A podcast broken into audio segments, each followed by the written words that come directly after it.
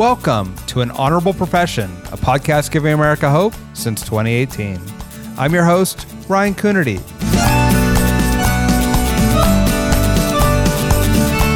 As always, a reminder that An Honorable Profession is a New Deal Leaders podcast. The New Deal is an organization that supports some of the most thoughtful and innovative voices in American politics. I've been a member of New Deal for years, both when I was mayor of Santa Cruz and now on the Board of Supervisors for Santa Cruz County. You can find us at newdealleaders.org or wherever podcasts are found.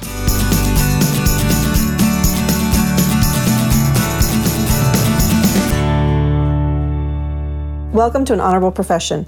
I'm Debbie Cox Bultan, CEO of the New Deal. We're proud to support so many of the amazing leaders you hear on this podcast. In this episode, I loved speaking with the new Iowa Senate Minority Leader, Zach Wahls. Zach first burst onto the national scene as just a freshman in college when video of him speaking out against a proposed state constitutional ban on gay marriage went viral and landed him a guest appearance on The Ellen DeGeneres Show. Fast forward just nine years later, and Zach is taking the reins as what he believes is the youngest Senate minority leader in state history.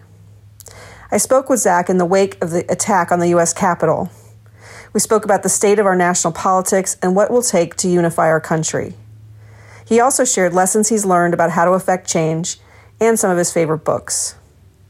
Now more than ever, I'm grateful to those among us who choose to serve in elected office and Zach's leadership is a great example of this honorable and important profession.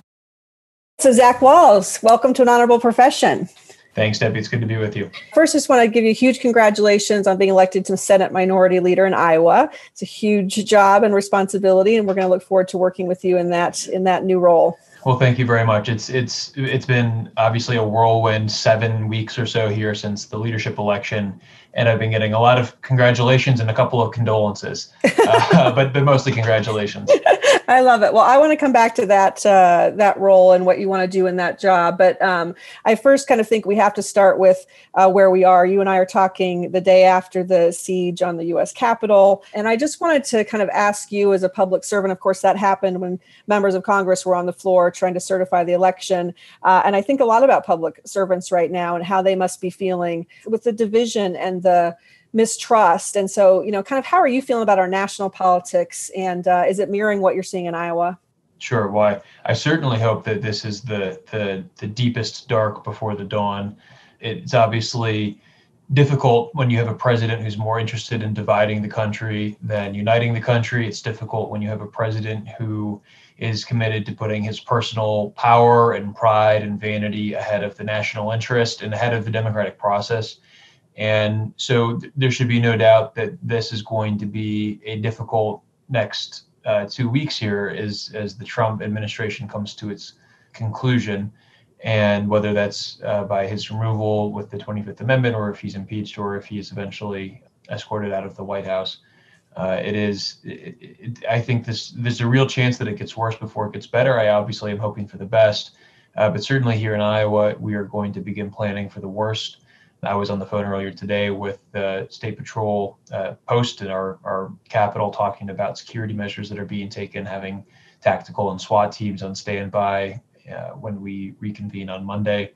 Hmm. Uh, so it's certainly a, a, a, strange and unsettling and sad time.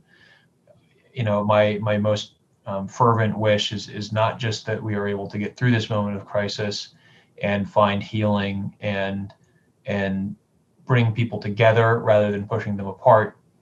But that as we go through that process, we as a country take a real careful look in the mirror and try to understand how we got to this point because it didn't happen accidentally, it didn't happen overnight. It was the consequence and conclusion of a series of decisions that were made uh, by people. Uh, this was not just a, a, kind of a fait accompli. This was a, something that, that was the result of, of decisions by people who should be held accountable for their actions. And we need to learn the lessons of not just the last four years, but the, all the time that led up to making the last four years possible. Are you optimistic we can get there? Cautiously, you know, I think it's it's I, in terms of how we get there. I think there are some question marks. There should be no doubt that there are structural challenges to holding conservatives accountable when we live in a state that that certainly as the urban-rural split has accelerated, has has um, given political new political power to conservatives that is much much larger than uh, the lowercase d democratic process would you'd expect to allow.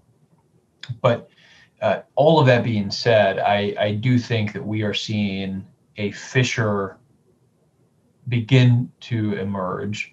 And it is not entirely clear to me how this will resolve. It would be deeply ironic, obviously, if the Republican Party somehow experienced a fracture, given that party's uh, history uh, and how it came to be in this country. But in fact, I, I was I was reflecting on the words of our nation's first Republican president uh, just last night as I was working on my statement about um, yesterday's events, and and was reminded of the closing words of the Gettysburg Address, in which President Lincoln says that this government by, of, and for the people shall not perish from the earth. And I think that is the ethos and the spirit that we all need to be taking forward in, in the difficult days, weeks, months, and, and years ahead.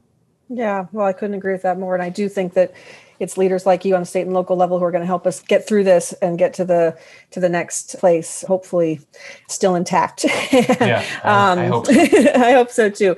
But you you mentioned kind of iowa and obviously uh, for all of us political junkies when we think iowa we think presidential politics. It's just such an interesting state right? Obama won it twice trump won it twice. I think there was some hope that your senator ernst might uh, lose that seat but that did not turn out to be. I'm kind of curious how do you describe the politics of iowa Iowa? Is it you know do you do hmm. you use a color or uh, or, or how do you think about what it takes to win to win sure. Iowa?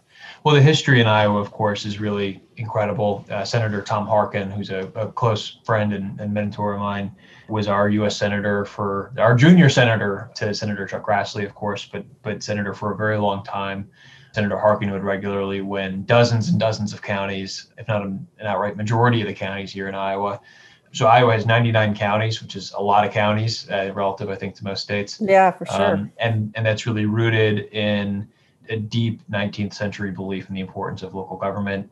And and I actually, I guess I don't know if this is true, but uh, we've been told that the reason the counties are also small is the idea that you'd be able to get to the county seat and back to your farm by horse within a single day to take care of business. And so that's why the the, the counties are so small. Obviously, uh, slightly different met- methods of transportation today, but um. So in Iowa, when I think about our state, uh, certainly, I'm sure a lot of folks think of us as a, a farming state, which is certainly true. Uh, but today, only 10% of Iowans farm. A lot of folks are like me, where they are the first generation removed from the farm. My mom, Terry, was a fifth generation Iowa farm girl up in Northeast Iowa. And when um, she went off to medical school, she became the first, uh, going back to when my family immigrated to Iowa in the 1800s from Germany, not to, to be on the farm. And so that's uh, a, a, very common story throughout our, our state. And as folks have moved away from the farm, there's been a lot of concentration in the agricultural sector, which is a, probably a whole separate conversation we could talk about. Uh, there's also a lot of manufacturing in Iowa, a lot of light manufacturing. Uh, so Iowa is a state, especially in the eastern part of the state, because of access to the Mississippi River. But then over on the other coast, the the west coast of Iowa, we've also had a lot of light manufacturing uh, throughout the state.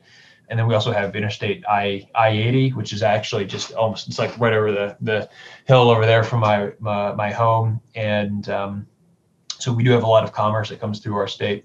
And in terms of you know uh, kind of the the governmental or political ethos, it is a state that really in the 1960s, 70s, and 80s implemented a series of, of good government reforms that really, I think, were model laws for the country. Mm. Uh, we have a model, a model redistricting process. Um, until very recently, we had a model judicial nominating process. Republicans in the in recent years have, have modified that to make it, I think, less the model, but still on that compared to how a lot of states elect judges. I mean, we still have an, an excellent system in that regard.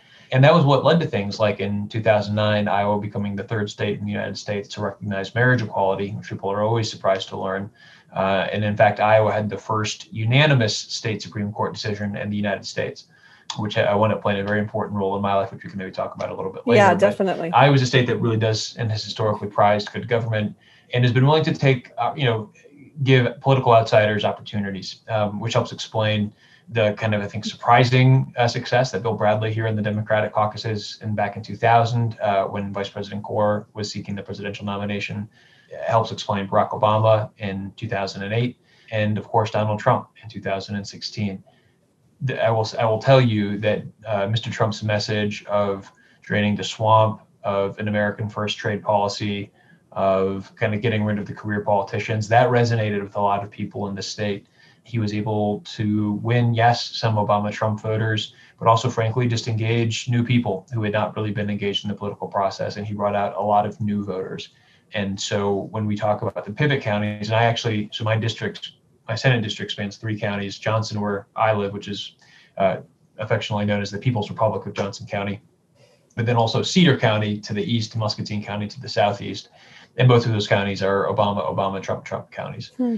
And so I spent a lot of time out uh, in that part of my district talking with folks, listening and and hearing what they're what they're dealing with. And what I would I would simply hope your listeners would understand is that there's a lot of pain in a lot of these communities. And I, I'm not trying to minimize or justify or or uh, kind of soft pedal the bigotry or or destruction of this president. But I will say that among a lot of his voters, there is a sense of of loss, of pain, and a belief that he would be able to somehow restore them or help make them whole. That hasn't happened, needless to say. But he has done an incredibly effective job in messaging to these folks and, and really painting with a very broad brush when it comes to the Democratic Party in a very destructive but frankly very effective way uh, that is going to take a very long time for us to rebuild from. Yeah. And just a quick follow up question on that, just because I, I, do think people think farm and you, you explain kind of the evolution of Iowa. So maybe that my question, you've already answered my question, but you know, clearly, uh, Trump didn't deliver, right? He didn't deliver for farmers. He didn't deliver for uh, on manufacturing, or, or that's from an outsider. That's what it feels like. Uh, yeah. Yet Iowa obviously voted for Trump a second time. So you know, do, what's your take on that? Do people kind of well, think would, he did deliver? Or? Yeah, I mean, I would say yes and no. So I mean, a couple of things. One, you know, corn prices are still, you know, it's five bucks a bushel. Uh, soybeans are up pretty substantially the last few months. There has been obviously enormous amounts of subsidies paid to, to farmers in Iowa through uh, some of the direct payments that were made as a result of the trade war and the and the economic losses that farmers did experience. On the manufacturing side, you know, the tariffs have really been a double-edged sword uh, in a lot of ways.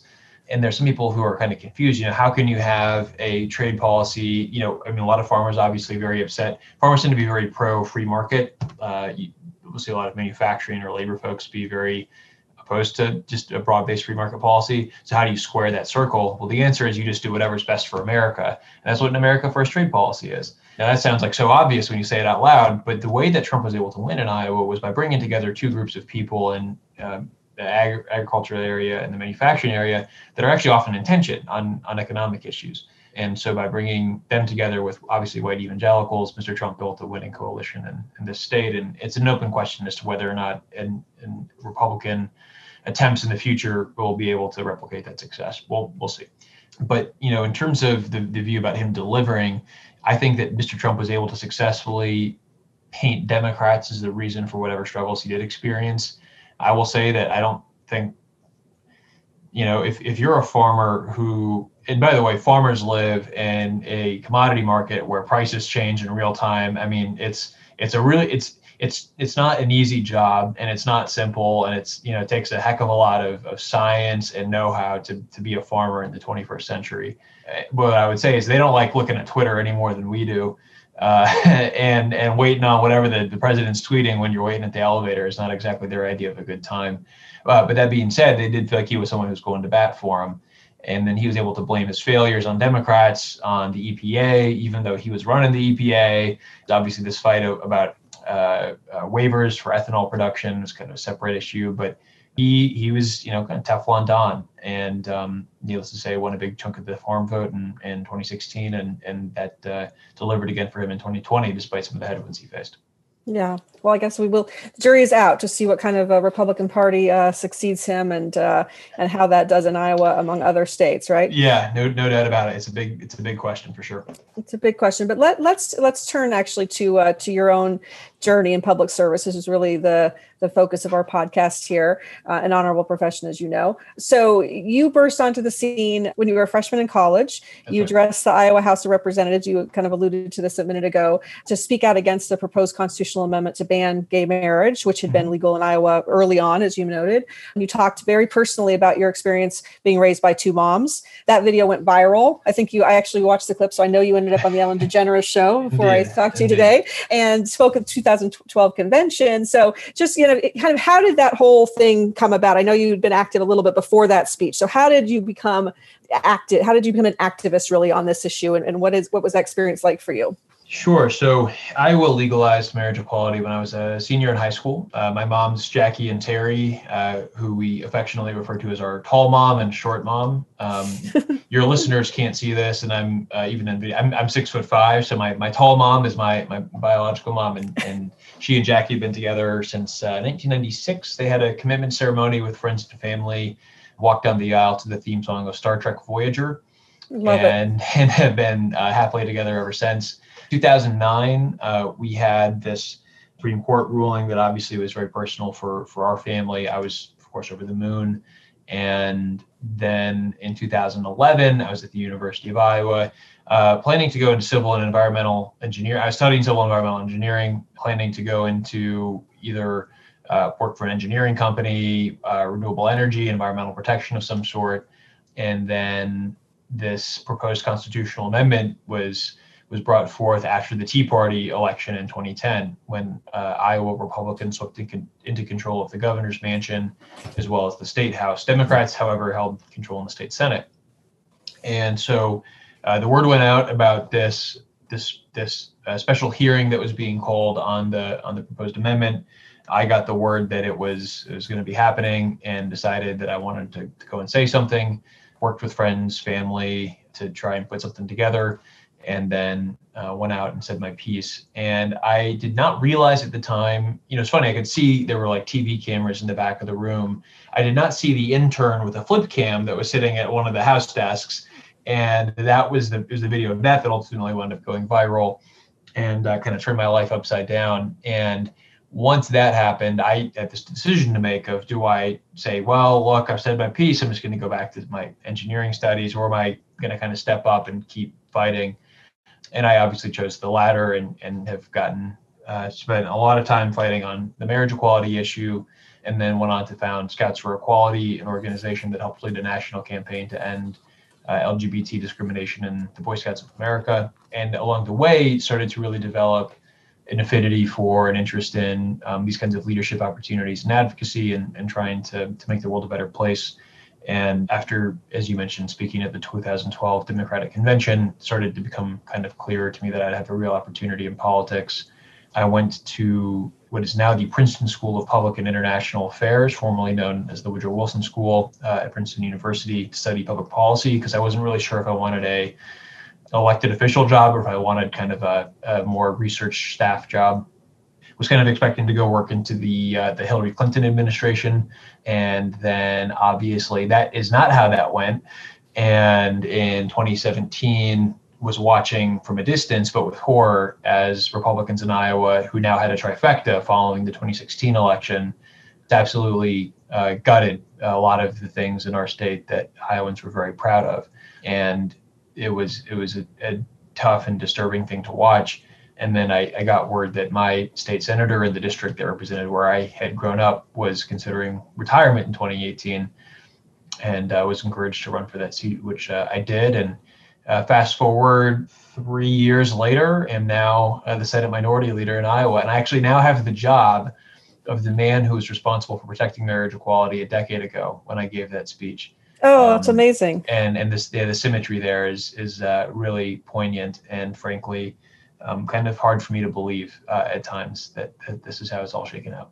Yeah, that's a, a, such an amazing story, and I want to unpack a couple pieces that you mentioned because I just think they're interesting. One, one is you, you know, you mentioned the Boy Scouts of America, and that was something that was obviously you were really active in. it. You were an Eagle Scout, so th- that's just hanging over my right shoulder here. Oh, I can see it. I love yeah, it. I love yeah. it. But so, what an interesting experience to you know to go through that kind of bureaucracy and organization and try to create change. So yeah. you know what was that experience like and how you know how what can other people learn from that experience if they're trying sure. to make change? Well so we were very much working from the outside in rather than the inside out. So we were kind of the, the loyal opposition applying pressure but who i so as you mentioned i'm an eagle scout. I came up in the scouting program. Uh, i can still tell you the scout oath and law off the top of my head and it, we were able to talk about the need for change using the values and the language of the organization which was something that i learned pretty pretty early on was that if we wanted to be effective we would have to figure out how to do so in a way that helped the organization understand that it was in the organization's best interest to actually move forward on, on this policy. And i think that we were we were able to do that. And one of the things that i learned early on was you have to there's a very fine line to walk between pushing for what you know is right and and calling uh, for what you know is right, giving space for institutions to do the right thing on a timeline that they can uh, accommodate. And also, it, it gave me a, an important understanding of the, the different roles that we all play. It might sound maybe I had I, I was in high school theater and speech and debate when I was uh, in high school, and so maybe I have a little bit of an unusual take on this, but it's just really important to understand that different people have different roles. And it was our role as an outside advocacy organization to have to say and do one set of things. It was the Boy Scout of America's board of directors' responsibility to do another set of things, their staff's responsibility. You know, that might sound very obvious, but if you don't really understand your role mm. and how you can operate in that role to, to try and get towards that objective that you have, it's, it's hard to, to make much progress. And then the other thing, the key thing that I learned from that experience was how important it is to understand really who has the power to make the decisions that wind up having the real impact. So we learned uh, very quickly that power rested with what the Boy Scouts called their key three, uh, kind of the subcommittee within the subcommittee of the people who really kind of call all the shots. They need to zoom out a little bit to the executive board, then zoom out a little bit more to their partners and and all of that. It was a really fascinating experience to go through, an incredible leadership opportunity at a very early age. And one of the lessons that I learned then that I was reflecting on and continue to reflect on is the fact that the hardest decisions are not between right and wrong, they're between right and right and trying to make a decision. I'll, I'll give you the example was that um, we had in April of 2013 to decide. So we expected the scouts were going to put forward a policy that would allow individual scout councils, which are kind of like the regional governing body, to, to set a policy on allowing LGBT people rather than having a single national policy. Instead, what they put forward was a policy that would allow all gay youth in the program, but not allow gay adults and we had a decision to make about do we try to whip votes basically to support this policy and get it over the finish line or do we decide that this isn't good enough and, and try to whip votes to defeat it and, and force them to bring back a better resolution? And that was without question one of the most difficult days of my life juggling between the impact that this policy decision that we made would have on the future of the policy the message it would send both for better and for worse and that was a really really hard day as a leader uh, as an organization as a movement. Um, but ultimately we we made what i know in my heart was the right decision. But again it was a decision between right and and right. And and so as a leader those are the the, the decisions that you're tasked with making. And what i would say to your listeners is that this is this plays out over and over and over and over uh, for, for state legislative leaders across the country is we're trying to make decisions, whether they're policy decisions, political decisions, personnel decisions, whatever the case may be. It is that comparison of this versus this. And it, it can be very easy, especially in politics, to get things into black and white. Very, very few decisions are actually such uh, uh, have such clarity. Yeah, super interesting. So, Zach, the other thing I wanted to talk to you about, you mentioned the speech that you did in high school, and that was something I had flagged too, because going back to that speech you gave on the floor of the House when you were a freshman, the Economist picked it up actually, right. and and they and they said, as I understand it, uh, with a little caption to your video, this is how you win an argument or something to that yeah, effect yeah, so yeah. Um, so i thought i that i found that just amazing and fascinating and you you mentioned kind of in your in the, the scouts for equality issue too kind of communication being key so you know as a now a leader and a public servant how, how do you think about public uh, communication and crafting messages as part of something that you think about in terms of creating change? Sure. Well, the, I mean, the first rule of public speaking is always to think about your audience and to think about who you're speaking with, and and try to make sure that you have a good understanding of what the the issues are that they're interested in, what the stories are that they're going to care about, what the history is, if you can if you can know that, and making sure that you're thinking about that as as you're considering how to craft that message, uh, which is something that I did when I put that speech together. I was trying to think in a um, proactive way about how do I talk about my family and this very contentious issue uh, in a way that might appeal to a, a moderate Republican who feels torn on this issue and I have wound up hearing now many many years later that uh, that speech did have the intended effect, and I made many moderate Republicans very uncomfortable uh, with the vote that they wound up taking, and and of course ultimately my my speech did not sway any votes um, on on the floor. Uh, every Republican wound up voting against it, as did I believe maybe two Democrats uh, who were in the House at that time. But ultimately, the bill was stopped in the Senate by a former state senator named Michael Gronstal, whose job I now hold and whose desk I now sit at, which is a, not here in my Coralville office, but at the Capitol. It's a very, frankly, I hasn't really set in yet because I've only been the leader for six or seven weeks now, and and I've only gotten to go to the Capitol once in that time. Um, I'm sure it'll feel very real uh, here uh, very shortly when we reconvene uh, for the 2021 session. But having that in mind in terms of who you're trying to speak to and and again what role right they have to play in this process of whatever you're trying to accomplish i would, I would put very near the top. I, i'm somebody who i speak much better from notes than i do improvisationally. I, I need some kind of an outline or, or something to work off of to really uh, be able to stay on track or else i start kind of rambling as i did just a moment ago yeah. when i was giving an improvised answer. But then i would also say that uh, on the communication piece I, I think that good speaking tends to follow good writing in clarity, organization, saying what you mean. I'm actually reading a book right now uh, by Doris Kearns Goodwin called Leadership in Turbulent Times, which is about Presidents Lincoln, uh, Teddy Roosevelt, Franklin Roosevelt, and LBJ. And a lot of the things that she talks about in that book really resonated with me in terms of, of trying to use anecdotes, sharing stories with people. Uh, that's what really connects with an audience. And that's just, I think, timeless advice that has been true for, for a very long time. Absolutely. Just as a side note, I've been trying to get her to speak to the New Deal leaders forever. So if she happens to hear hear you say that and listen to this podcast, I'm putting in a plug to have her come well, talk to us. And I that, that would be awesome. I mean, I've really enjoyed the book. It's been fascinating reading uh, about all four of, of these leaders and, and what they what they dealt with and particularly and these times we're going through. It's so timely, right? The, these are turbulent times. These are. There's no doubt about that. I do want to talk a little bit now about kind of how you uh, ended up where you are in the Senate uh, minority mm. seat. So you met, you mentioned, uh, you know, that you were studying engineering, ended up in public policy school. That you decided that that elected office was probably for you, and you talked a little bit about the seat being open. But just talk a little bit more about kind of what what drove you to decide public service, elected office in particular, was the path you wanted to go down.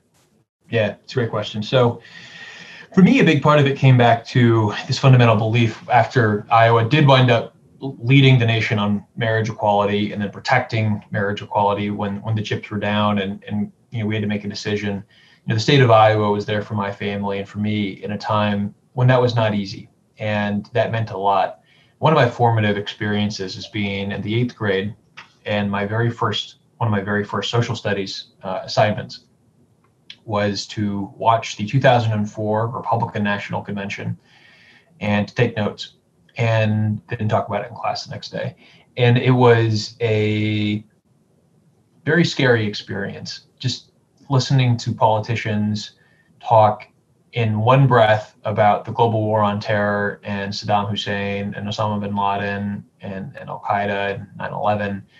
And then in the very next breath, turn around and talk about the threat posing America by this radical Supreme Court in Massachusetts and this this specter of homosexual marriage. Hmm. And being just a kid listening to rhetoric like that was very scary. And of course, I didn't understand at that point why there was no democratic response. Like the whole concept of a Republican convention didn't really make sense. And like, why isn't somebody going up and, and speaking out about it? You know, that didn't really didn't really connect but it was it was it was very formative and uh, so I learned at an early age that politics was very interested in my family and in me. And then as I got a little bit older, became very, uh, in part because of my experience with the Scouts, being very into the outdoors and and spending time outside, very concerned about climate change, which is what drove my interest in working in the renewable energy or environmental protection sector when I was in, in college. But when the speech went viral and I had this opportunity to continue to advocate, part of the reason why I took it was one, I was thinking about eighth grade me and how disappointed he would have been in, you know, college me if I had passed on that opportunity to be that advocate that I'd really wanted to see. And then second was the opportunity or the understanding that this opportunity was not something that happens very often and that frankly it was a gift that I had not really earned. It just I kind of got lucky, frankly, and I felt like I had a responsibility. You know, kind of the old Ben Parker quote from uh, Spider-Man: "With great power comes great responsibility," and I, I took that seriously, and felt like I had that kind of responsibility to step up, and kind of along that path, started to really develop a deep appreciation of what prior public servants had been willing to do for families like mine when it was not an easy thing to do and that just deepened a commitment to, to trying to help pay it forward which was why when i got that phone call in 2017 saying hey you know the senate seat may be an option. Would you be interested? I did not really hesitate. Not because i was like confident that i was totally up for the job or that like or anything like that but simply that i felt like if that opportunity was there to to help pay that forward you know there was really no doubt in my mind. Now, obviously, there are a lot of decisions and difficult decisions that go into taking on new responsibility, which obviously running for offices, serving in a leadership role, obviously uh, entails. But that decision, uh, when the opportunity was there, was was pretty straightforward. Yeah, I love it.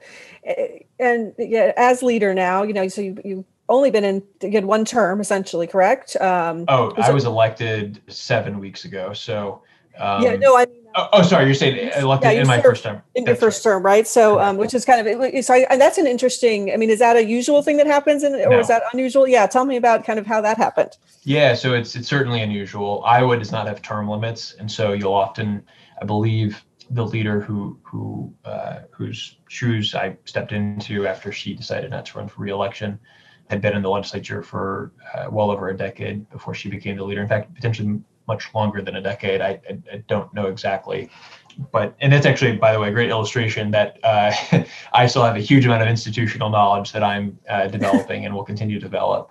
And she had been the leader for three and a half years, and just got to a point where she, as, as kids who are kind of reaching I think like late high school years and just decided that the commitment was was not the right fit for her and her family at this time and so decided to step aside even though I think she had a, a majority support in our caucus, probably without too much question. And you know, we held even in the state senate. We lost seats in the House in the 2020 cycle, but we we held even in the Senate. We lost one seat and flipped another. So, from an electoral standpoint, she was batting, you know, certainly above average in that respect.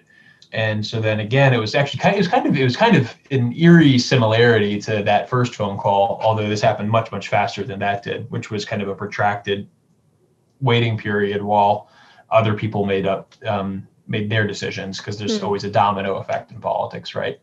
Um, sure. Um, and I was waiting on other dominoes in that one, and this one was like just all right, Zach, you got to make a decision. And so I had already been thinking about trying to join the leadership team as an assistant leader, just to start taking on a little bit more responsibility and learning more about the process. So I'd actually been in touch with virtually the entire caucus already about the assistant leader uh, position, and then so you know, kind of the way this goes, just so folks have kind of some insight, you know. So this all happened in the course of about six days. So on uh, Sunday after the election, I go up to Wisconsin to go fishing for a week just to kind of decompress and completely turn off social media and just, you know, um, kind of clear my head a little bit. Monday, do an awesome mountain bike ride, have a lot of fun, talking to a couple people on the phone, but, you know, not anything serious Tuesday, I'm like kind of calling through my caucus to make my assistant leadership calls. Wednesday morning, Janet calls me to say, Zach, I'm not running for leader and you should think about running. And I'm like, uh, like this had literally never even crossed my mind, Debbie. I mean, it was not even wow. in the realm of anything that I had ever considered. Said, well, let me think about it. So I immediately called a couple of my kind of key allies in the caucus. Said, you know, first of all, have you heard that Janet's, you know, not running for reelection? Kind of what do you think? And then like she suggested, I think about it. What do you, does that just like, does that make any sense at all? Or, or are we kind of totally off base here? Or, you know, and people were very supportive, thought it was a good idea. Frankly, I was surprised by that. It was, like I said, not something that I had considered. So Wednesday, I start calling around the caucus to, hey, this is what do you think is a good idea? And I obviously am cutting my fishing trip short and driving back to Iowa. Wednesday night, I sat down with my fiance and some key political advisors and uh, decided to run. It was a contested leadership election. Uh, I got uh, I was informed that evening that there would be a, a, challenge in the caucus, which was not really a surprise, but um, it was obviously you know uh, elections are are not easy, right? Uh, Tom Harkin always says there are only two ways to run in an election: scared or unopposed. Um, I like that. And and I am a big fan. So then I spent all day, basically Thursday and Friday, calling through the caucus, making my pitch, answering questions, counting votes. Uh, something I got from Master of the Senate and, and anything about LBJ. You got to know how to count, and counting is really, really important. So started counting votes by Friday evening, I had finished all of my calls and I felt like I was in a pretty strong position. The hardest part actually was Saturday because the election is on Sunday and the temptation, I'm a bit of a workaholic. And so my temptation was to just keep working on S- Saturdays. Like, no, stop, go read a book. So once I you have the a, answer you want, right? Stop. Correct. well, and actually, I read a book that I would totally recommend to your listeners. I don't have, I don't know where I put it. Uh, it's a wonderful book about leadership called The Captain Class. Hmm. And it's all about um, leaders of sports teams. It's about sports, but it's, I think, super cross applicable to politics. And if people are looking for some good reading here in the new year. Uh, and then Sunday, we had the leadership election, and uh, and I was able to, to win. And uh, here we are. So I, we don't know for sure that I'm the youngest Senate minority leader in state history. Uh, we we don't have any immediate examples of somebody who's older, um, but also the evolution of like floor leaders in a structured way is a relatively new development. And we also don't know but can't prove that I am the first first term senator to hold a leadership position like this, uh, at least in Iowa. It may be true, but we we haven't been able to, to, to demonstrate that one way or the other. That's amazing. It's either so. way, it's fantastic, and you can you can. I'm not going to uh, challenge you on it, so you can just say it. fair, fair I'll enough. say okay, you are. Uh, well, so let's talk about so this. You know, looking ahead, I know you've talked a little bit uh, about some of your priorities when you got to the Senate. You were, I know we're doing some stuff on renewable energy, on yep. Uh, wage uh, growth, on yep. House, housing was a really big one for me. Housing, yep. yeah. So when you think about your new role as leader, how are you thinking about the priorities for the caucus for the next session? Yeah, it's a great question. So obviously, COVID nineteen is uh, looming over everything. Uh, we are just last night we received from the majority the kind of protocol memo that they have, and then in about 60 minutes here, I'm going to be hopping on a virtual caucus call with my uh, Senate Democrats to go over the latest that we know, what our expectations are going to be for for our caucus and and all that stuff. Uh, it's going to be a really difficult and challenging session. Um, we resumed for about 10 days. So we suspended the, our session in uh, mid March last year as COVID swept the nation. And then in June, we convened for 10 days for a very abbreviated session to finish finish up our state business. And this year, we'll be reconvening on Monday. There's no mask mandate uh, for legislators or for the public. Identifying as being COVID positive is voluntary. Mm-hmm. So there are some really serious concerns that we have around those. There are some accommodations being made that we we are feeling confident about, but but that's obviously there's a lot left to be desired there. Um, Iowa's a part-time legislature. We are not a full-time legislature like uh, many states, so we are only in session for the first 110 days of the calendar year. In an odd year like we are now, and then 100 days in the even years. So this is definitely going to be a, a challenging session for all of us, it'll be an especially challenging session for me trying to learn the leadership role and tasks and responsibilities while also navigating all of the uh, the challenges around COVID. In terms of the priorities that I have as a leader, um, I'm a big believer in the Stephen Covey approach to big rocks, where the metaphor is that you got a jar and you got to put the big rocks in first, because if you put in the little rocks first, you don't have room for the big rocks. And so part of what I've been trying to do is put in place a little bit more structure uh, within the senior staff and the leadership team trying to create some some focus on what those big rocks are, uh, of which obviously policy is is a big rock, but it is only one of many rocks, uh, including things like our our message, how we handle constituent service, how we rebuild the state party in Iowa, all of the political considerations uh, that that entails. And then, and then obviously on the policy side, you know, I basically my approach to this is I talk to my members, I talk to my staff, I talk to department heads, talk to folks out in the lobby, talk to uh, our key partners, try to okay, what are your big rock policy items that you're really focused on? A key thing with focus is saying no to stuff, which is hard, uh, very hard to tell friends that you know no, we're not going to focus on that. But that's because we're so focused on these big priorities that we have. And so trying to stay focused on the big stuff while also understanding, of course, that the little things really do matter. Finding the right balance between those is, is really important. And I'll just take the moment here to say that I have a wonderful staff and they work very hard to make me look good, which I appreciate, and to keep our, our team moving in the same direction, which is not always easy when you have 18 duly elected senators from across the state who all have their own sets of ideas on how things should be done and what we should be working on. Yeah, no doubt. And and you actually are. You mentioned you had a you know, you know, did well electorally, but you're still in the minority significantly Correct. in That's the right. Senate. So tell me a little bit about how. By you yeah, can tell me what 18, it is exactly. 18 to 32. Yeah, so so, so significant. And uh, so, so what does that look like in terms of getting things accomplished, and how does uh, you know how do you approach that? Well, like any legislative body, you know, probably 80, 85% of what we do is completely non-controversial. We're making small code changes that are, are never going to have a headline or, or get that much attention in the press. And you know, I will say that despite a lot of the partisan rancor that we see in Washington, and even frankly in the state houses too, we are able to work together. I think in a pretty good way uh, on on a lot of those things that are less controversial.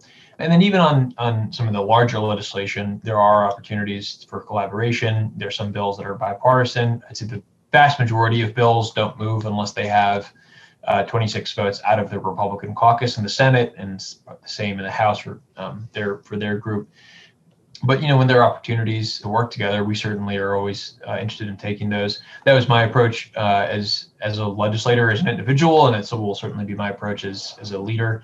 One of the things that I learned very early on is that the ability to work together in a bipartisan way really only occurs on issues that are not controversial uh, or that are not uh, partisan anyway. So you can have an issue that's controversial and not partisan. And I'll give you an example. In uh, March and April of 2019, several out of state investment firms started snapping up manufactured uh, home communities or trailer parks in Iowa across our state, including in my district.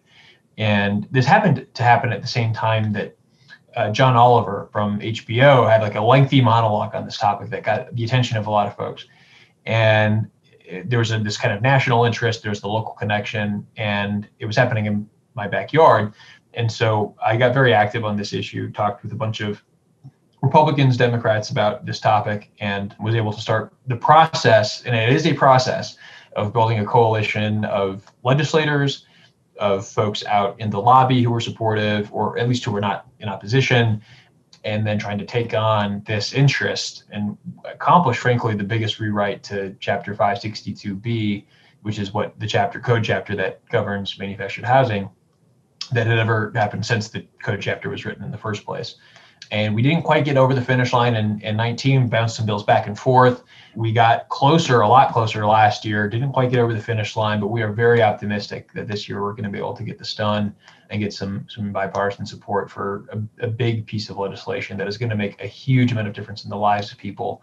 But my, my key takeaway there was that we were by by being able to get to work on this issue before it became a partisan democrat republican thing we were able to to bring republicans in have conversations within our caucus about what our priorities were, uh, and then work together to try and accomplish things in in uh, in a good way. Ultimately, the majority is going to make the final decisions on any of this stuff. But by showing up and demonstrating that we were willing to do the work, to bring ideas, to do so in a way that was not about pointing the finger and, and pounding the table, or at least not the Republicans. There was plenty of, of table pounding. Uh, it, it was a very powerful education for me. And I, I do think that it was part of seeing me at work as a legislator on this bill that gave a lot of my caucus trust that I'd be able to do this job as leader.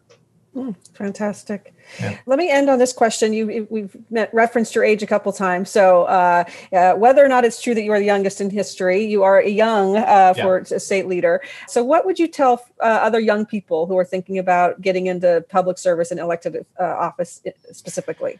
Sure. So I'd say a couple of things. One, if you're like ready to run, you're ready to run. Go do it. I'm a planner. Uh, it's just kind of how I live my life. And there's a joke in our household that policy is my love language, which is totally true. I will say that if if you're a planner and you like to work and you want to succeed, you know, get in. There's a wonderful book that I'd recommend for running for state and local office.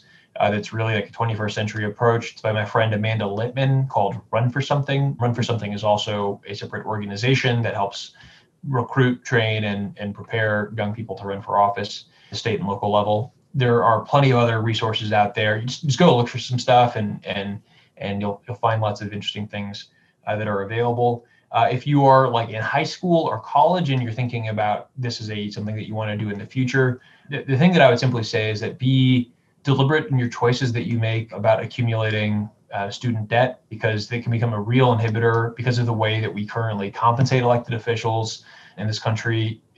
It, it can be a hindrance. And I'm not saying don't go to the school you want to go to. I'm just saying be conscientious that as you open some doors, you may be delaying your ability to walk through other doors, at least in your 20s and, and potentially into your 30s.